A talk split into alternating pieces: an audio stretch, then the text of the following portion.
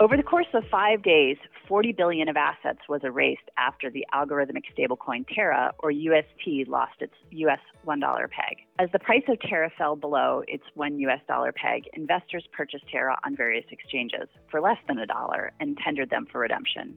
Each Terra token can always be redeemed for $1 worth of the related native token Luna. This resulted in a massive number of Luna tokens being issued, putting downward pressure on Luna's price ultimately resulting in a feedback loop that saw the catastrophic meltdown of both Terra and Luna. Between May 8th and May 12th, the price of Terra fell from $1 to just 5 cents, and the price of Luna fell from $65 to fractions of a penny. What does this mean for the digital assets markets in general, or for stablecoins in particular? We'll discuss that and more today drawing on the perspectives of over 1,400 attorneys from all areas of our practice, we provide insight into essential considerations associated with crypto, digital assets, and blockchain matters. I'm Charlie Humphreyville, a counsel in the Boston office. Joining me today is my colleague, Melissa Bender, partner in our San Francisco office. On this episode, we will discuss stablecoins, their importance to the digital assets market, and how they may be regulated in the future. There's a lot of ground to cover on this topic, so we focus on what we think are the key and timely issues. It probably makes sense to start by quickly laying out a definition of a stablecoin. Stablecoins are digital assets with a value that is intended to be pegged to that of another asset. For instance, the two largest stablecoins and the third and fourth largest coins overall by market cap as of the date of this recording, Tether and USDC, are pegged to the US dollar. Stablecoins can, however, be pegged to the value of other assets. For instance, there are several gold pegged stablecoins. Libra, then Diem, or the so called Facebook coin, was intended to be pegged to a basket of world currencies. And to keep stablecoins prices stable, they can typically be redeemed at their pegged value. So one Tether can be redeemed for one US dollar. But coins like Tether and USDC also keep their price stable by maintaining reserves, right? That's right. Backed stablecoins are issued by a centralized entity that holds equivalent assets on reserve for every outstanding stablecoin. Taking Tether again, because it is the largest and most well known stablecoin, as an example, Tether's issuer holds assets sufficient to back each Tether issued on a one to one basis. These assets are comprised primarily of cash, U.S. Treasuries, corporate bonds, short term commercial paper, and other cash equivalents. An independent accountant issues a quarterly opinion confirming that these holdings equal or exceed the pegged value of issued and outstanding tether. Circle, the issuer of USDC, makes available a similar report from its accountants issued monthly. Algorithmic stablecoins like Terra, however, work differently. Algorithmic stablecoins can derive their value in any number of ways. For instance, in a rebase model, if the value of the stablecoin increases above its peg, new coins are issued to each wallet in which the coin is held, thereby diluting the value back down to the pegged value. Or if the value of a coin drops below the peg, coins in all wallets are burned, thereby reducing the supply and increasing the value of the remaining coins. Terra, however, used what is often referred to as a seigniorage model. In the seigniorage model, the stablecoin is paired with a native staking token. In the simplest terms, the value of the stablecoin is maintained because it can always be exchanged for the pegged value worth of the native staking token. Put another way, $1 worth of UST or Terra was always redeemable for $1 of Luna. In the case of Terra and Luna, Luna had an independent value because the Luna blockchain was designed to permit DeFi applications similar to the Ethereum and Solana blockchains. One thing that made Terra a bit unique was that its founders had established a reserve of Bitcoin and certain other non Luna digital assets in a foundation that was to be deployed in the event that Terra materially deviated from its peg. Essentially, the reserve's assets could be sold and the proceeds used to buy Terra in the market to increase Terra's price if necessary. The idea being that this would relieve some pressure otherwise put on the price of Luna as a result of Terra redemptions through the normal process and that was over a billion dollars worth of Bitcoin. And they were paying a 20% yield on Terra that was staked to the Anchor protocol as a further incentive for investors to keep assets in Terra.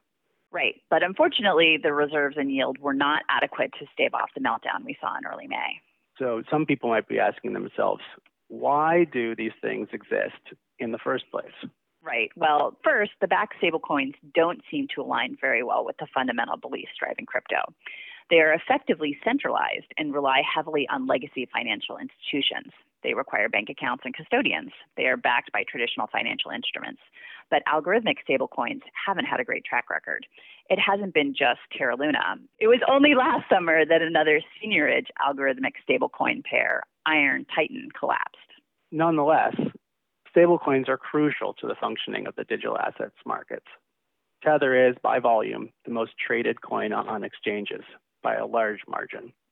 In September 2021, for instance, 75% of all trades on exchanges involved a stablecoin.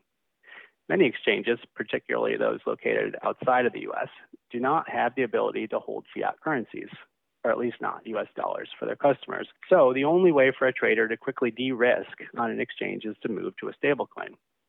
It's often the most efficient way to move assets on or off of an exchange, as many exchanges, including decentralized exchanges, have no on ramp for fiat currency. They cannot accept deposits or pay withdrawals in fiat currencies.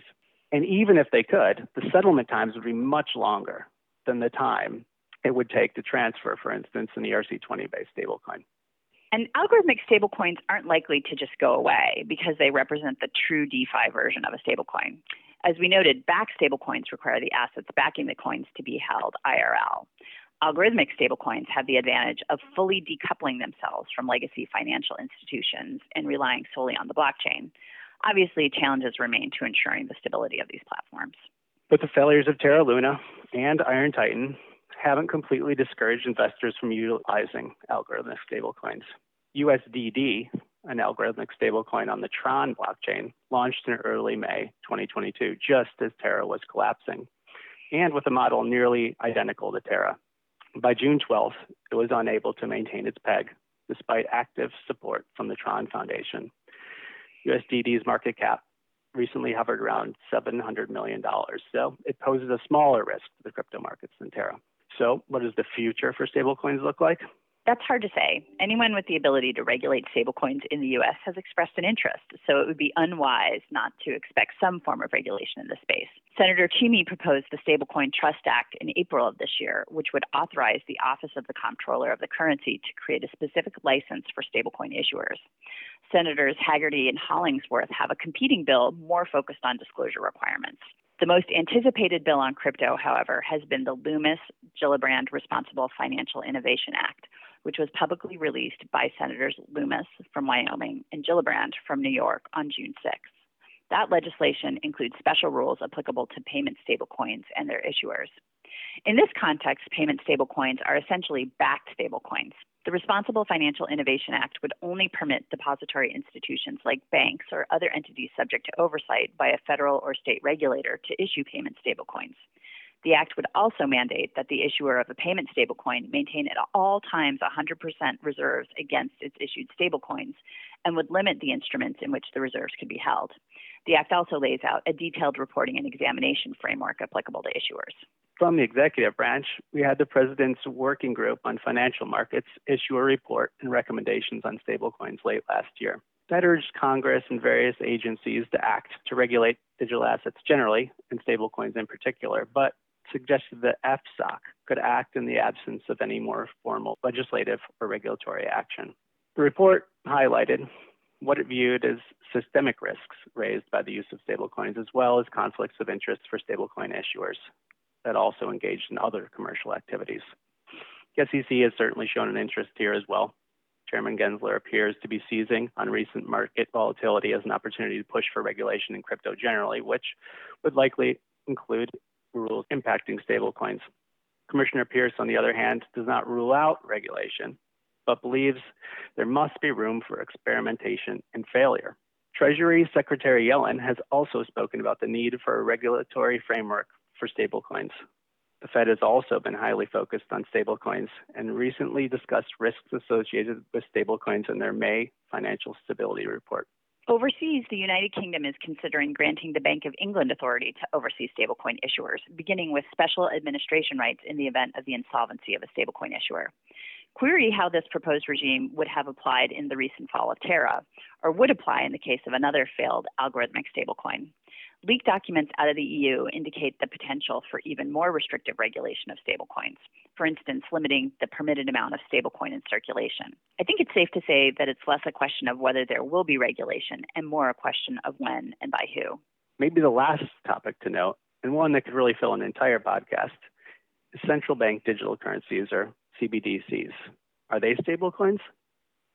In a sense, they feel like a stable coin because they are intended to have a stable value tied to fiat currency.